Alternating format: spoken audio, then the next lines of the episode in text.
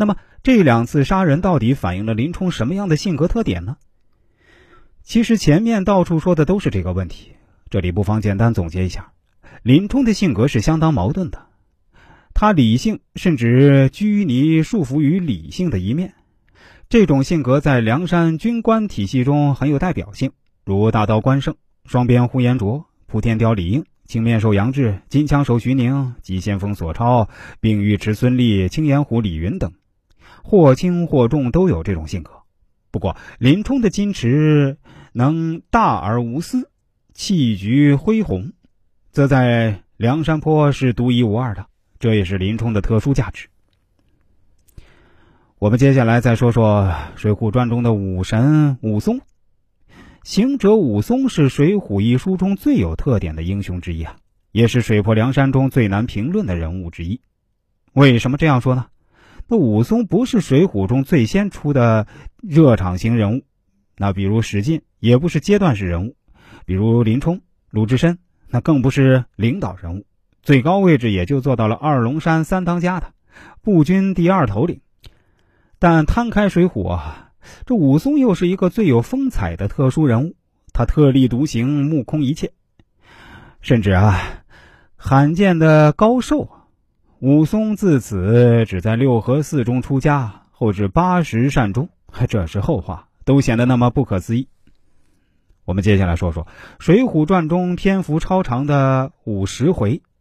也就是《水浒传》中专门开辟了足足十个章节来讲述武松。要知道，这《水浒传》总共才只有一百二十回啊，还有一个被金圣叹阉割掉的版本，只有前面的七十二回，也就没有后面被招安的事儿。由此可见，施耐庵对武松的重视程度。另外，我们如果去书店买书，或者去百度搜索一下，会发现《水浒传》的作者是施耐庵、罗贯中两人。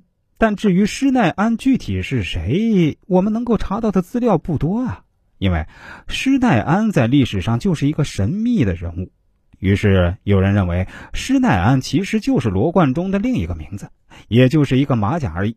为什么大家会这样认为呢？大家把施耐庵三个字儿倒过来读啊，是不是谐音有点像是俺乃是啊？意思就是啊，俺乃是罗贯中。当然，这也只是一种说法呀，啊，不知道大家是否认同？我们继续来说武松。武松亮相于《水浒》一书的第二十二回，此前、日后水泊梁山的重要人物都已经先后亮相了。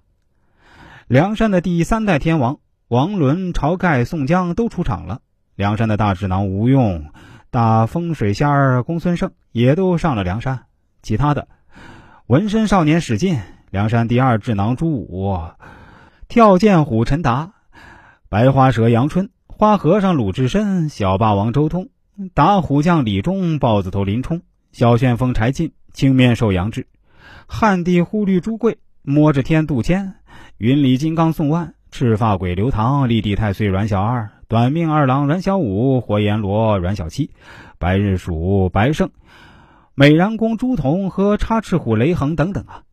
简单数来啊，在武松正式亮相前，至少有二十五个梁山的首脑级人物已经先期亮相。